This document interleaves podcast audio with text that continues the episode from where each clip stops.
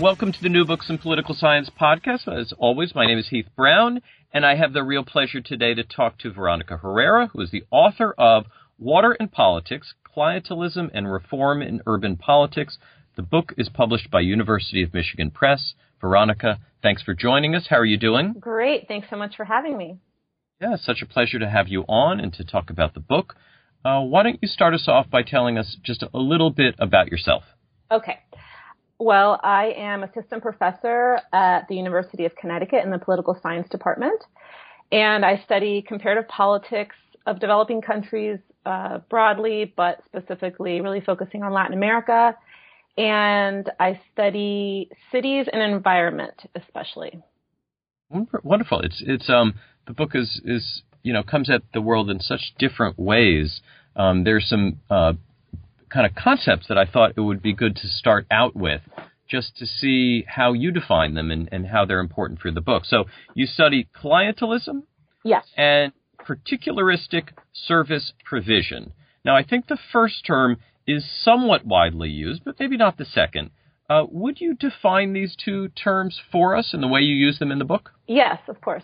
So, I in the book I talk about a broad set of practices that I call particularistic service provision um, that are is sort of non-programmatic service provisions. So I would say that they encompass a series of practices that I define as being clientelism, patronage, and corruption, which are often, you know, they're related to each other, but they're conceptually different ideas.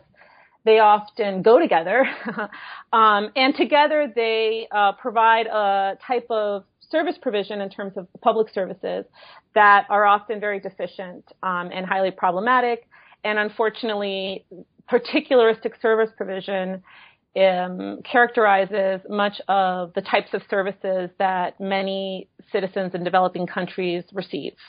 Um, but I can talk specifically about what clientelism, patronage, and corruption are and how they're different.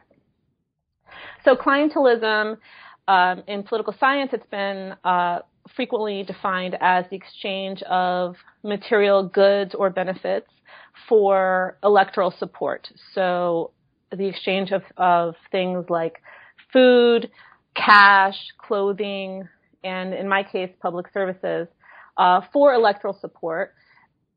In political science, clientelism is often thought about as synonymous with vote buying, but I want to stress that uh, clientelism is not only vote buying. There's other ways that citizens can provide politicians with political support other than the vote. So that's clientelism, whereas patronage is the um, provision of public sector jobs to your supporters. And so we find that often in particularistic service provision. So you have political appointments, you have you know, your buddy that used to run the chicken and waffle restaurant all of a sudden is a public utility director mm-hmm. uh, who has no experience and maybe has, you know, a, a, an elementary school education, something like that. That uh, unfortunately happens too often. And then corruption, uh, both small bribes and larger uh, sort of the petty corruption, the small bribes, which happens often, and then the, the, the, larger types of corruption practices like kickbacks from government contracts and things like that. So all of that big mess uh, is um, sort of what you see in particularistic service provision um, in in many of these countries. And your, your book is focused on three states in Mexico, and in fact, I made a mistake with your subtitle. Your subtitle is Clientelism and Urban Reform in Urban Mexico. I think I may have said Urban Politics. N- nevertheless, you, you focus on these three different states. Would you tell us about these three states and why you chose them and what you chose within those states to study? Yes. So the book is really um, a, com- a subnational comparative analysis of eight cities it, within three different states. Um, and so uh, the, the states are Guanajuato State, uh, Mexico State, which is the state that it surrounds Mexico City, um, and um, the state of Veracruz. And so what I did is I selected um, cities that had uh, excuse me, I, I selected eight cities within these three states that had a different, um, that had different, the states have, the Guanajuato state is more industrialized, um, has more middle class, stronger political opposition historically because the, Mexico was ruled by one political party for uh, over 70 years of PRI.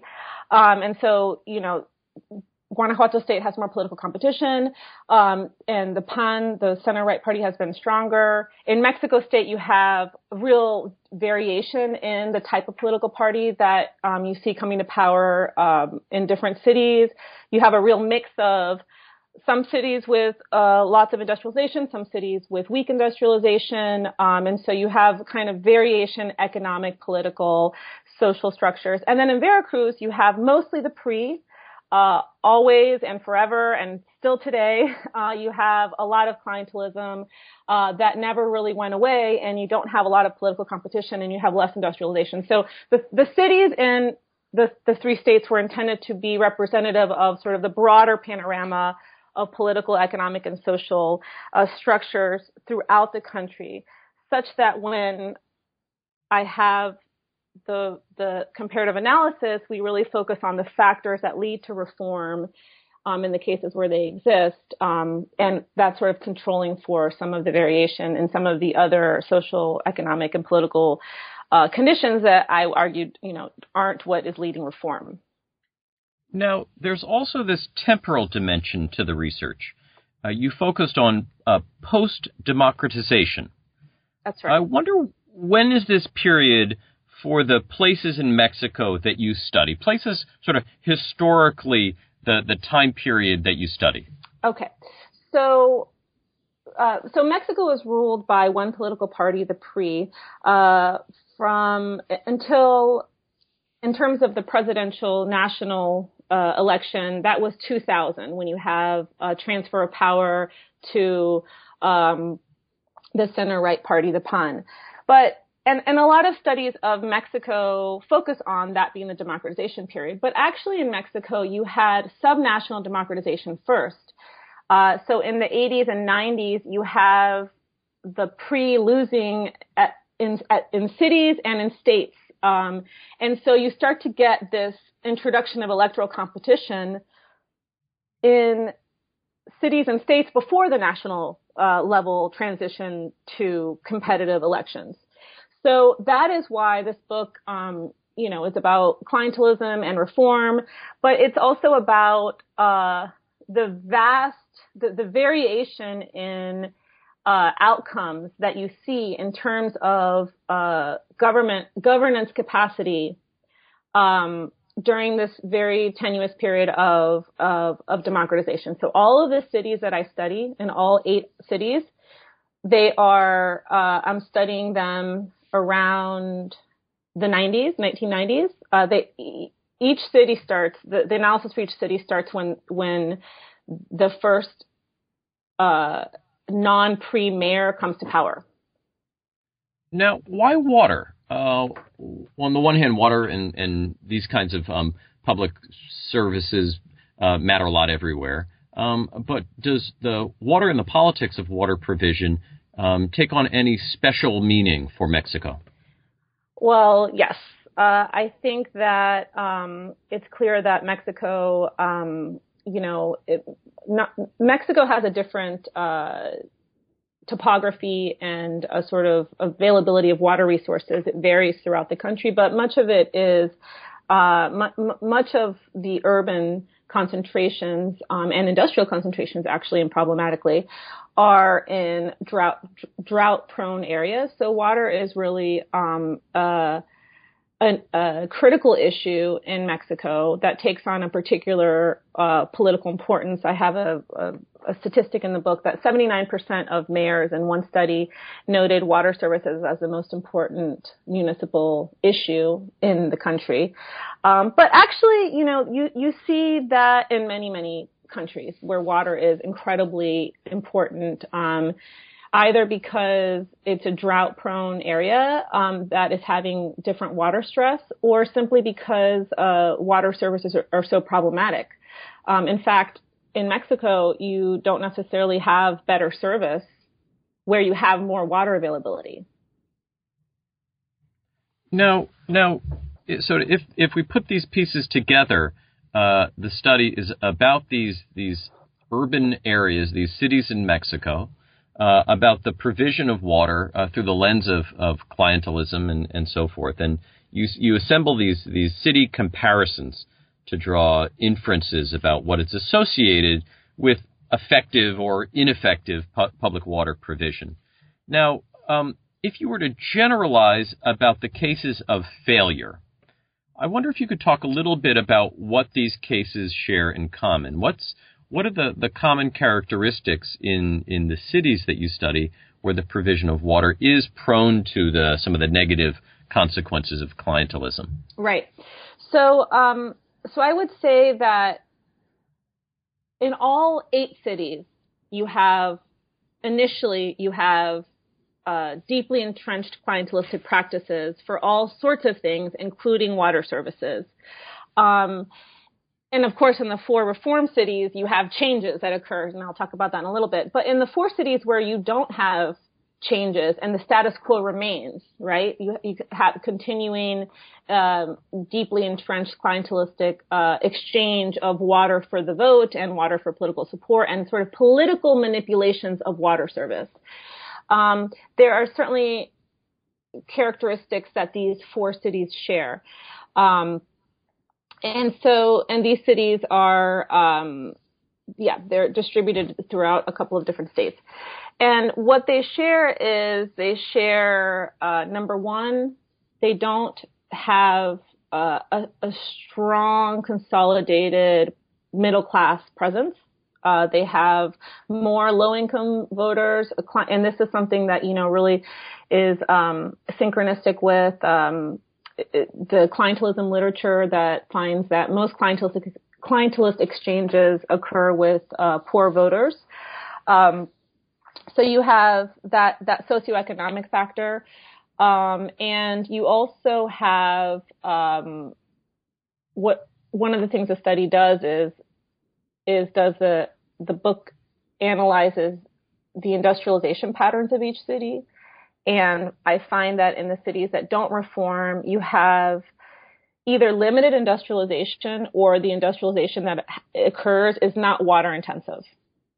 Um, so that's another factor um, that characterizes some of the, the four non-reform cities, the cities where clientelism continues to be deeply entrenched.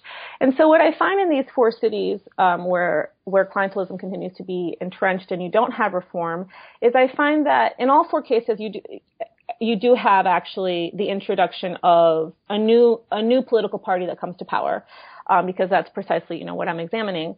Um, but instead of any type of reform efforts, you have a continuation of the clientelistic practices and but the new political parties kind of do it in a different way so they find ways to um, to benefit uh, in terms of benefit politically from manipulating public services provision. They come to power and they see this as this uh, wonderful resource, you know, that they can uh, extract rents from, that they can uh, use to reward allies and punish enemies. Um, and so you have, you know, a continuation of the practice. Um, but actually, what's different in these four cities from the historical time period, you know, 30 or 40 years earlier, is that you no longer have, um, because these new cities are from different political parties, you don't have that relationship with the same political party at the center because now you have electoral competition everywhere. So it's sort of every man on for for himself, unfortunately. So you have actually rapidly decaying services because you don't have the financial um, injection of federal funds and you don't have some political hegemon controlling the rate and extent of clientelistic particularistic service provision in these cities. So it's sort of a free for all. And in some of the cities, I, I document sort of the, the, human impact of that and also the environmental impacts that are quite grave in, in some of the cities where this is um, done in a, in a completely unchecked way. And what about the successes? Uh, what do we associate with the patterns of success? And I wonder if you can talk a little bit about the role of businesses and business associations which play, in some ways, a surprising role in, in some of these cities, at least surprising to me. Right.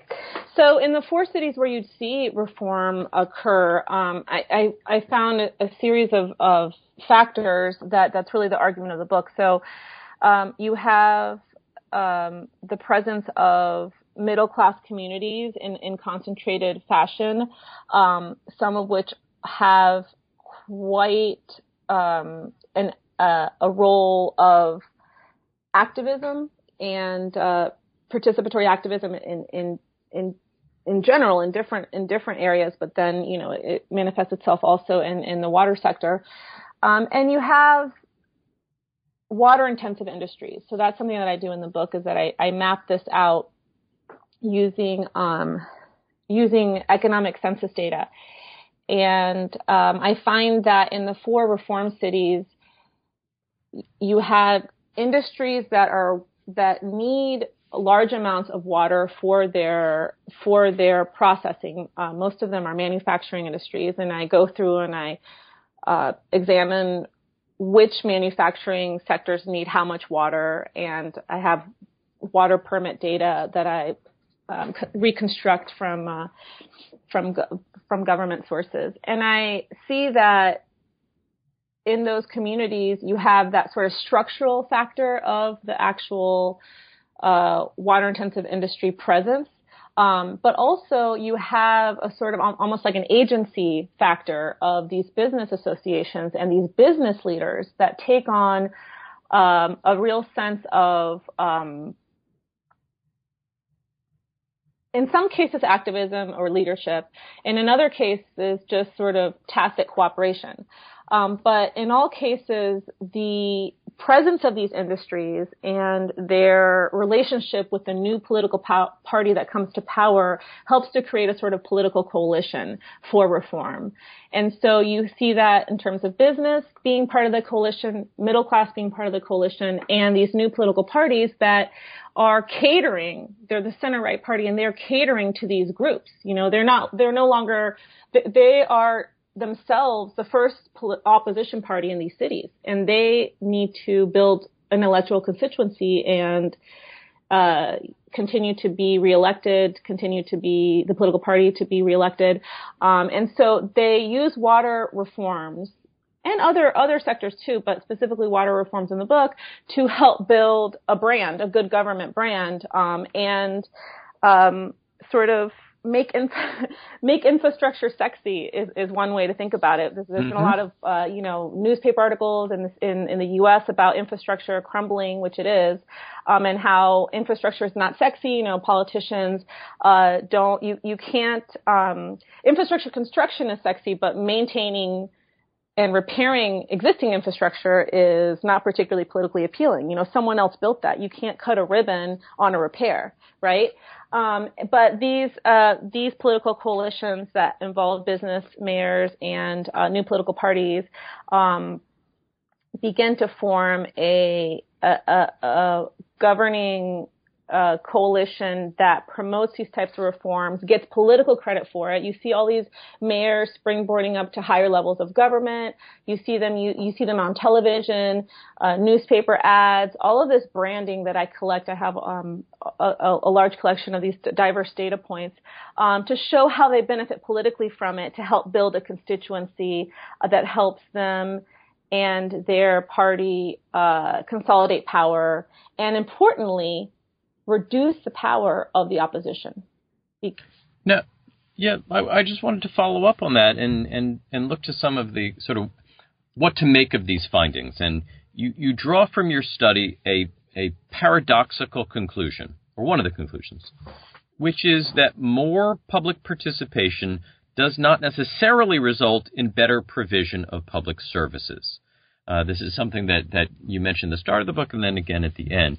I wonder if you would explain this this paradox and if I got this right, because it, it in many ways runs counter to what we typically associate with democracy and public participation in in government. So tell us a little bit about one of that that that takeaway. Is is that the right takeaway? Okay, yes, that's a great question. So one of the things that I find in the book and and wanted to sort of stress is that the the political coalitions that are behind the extensive reform that we see in the water uh, sector in the four cities that that that are characterized as, as high reform cities, um, they really go through a process of policy installation, and that's one of the the the way in which they are able to effectively um, have this dramatic change in service provision.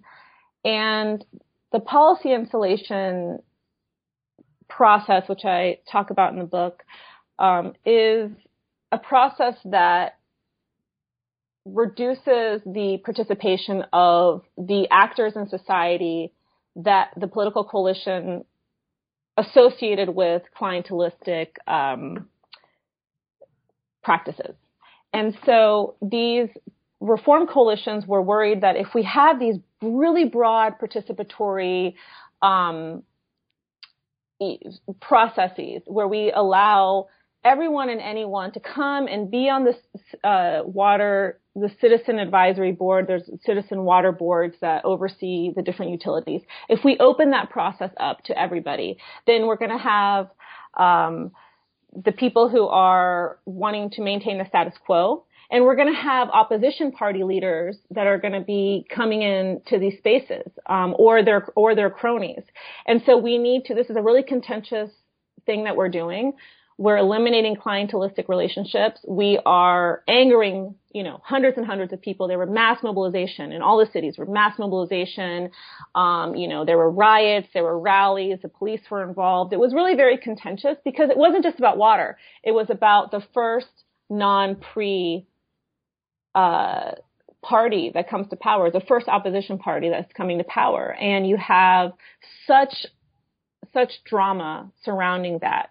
Um, and you have the PRI-leaders didn't want to leave office. They were burning papers. They were burning municipal papers. Like when they knew that the opposition party was coming, you know, and was inaugurated and it was their day to turn everything over, they were just bonfires out in, in the front of City Hall. They were hiding the keys to, you know, all of the, the, the doors of how the building worked. They were hiding the car keys. I mean, it was really, it was very interesting to see that. Um, and so in this very contentious environment, they wanted to reduce the uh, role and the participation of the opposition and those who were going to um, sort of promote or pr- uh, protect uh, these clientelistic relationships. And so that's what they did. They limited the uh, participation to groups that were already supportive of these of these uh, reforms. And so um, I have four reform cases, and two of the reform cases participa- participation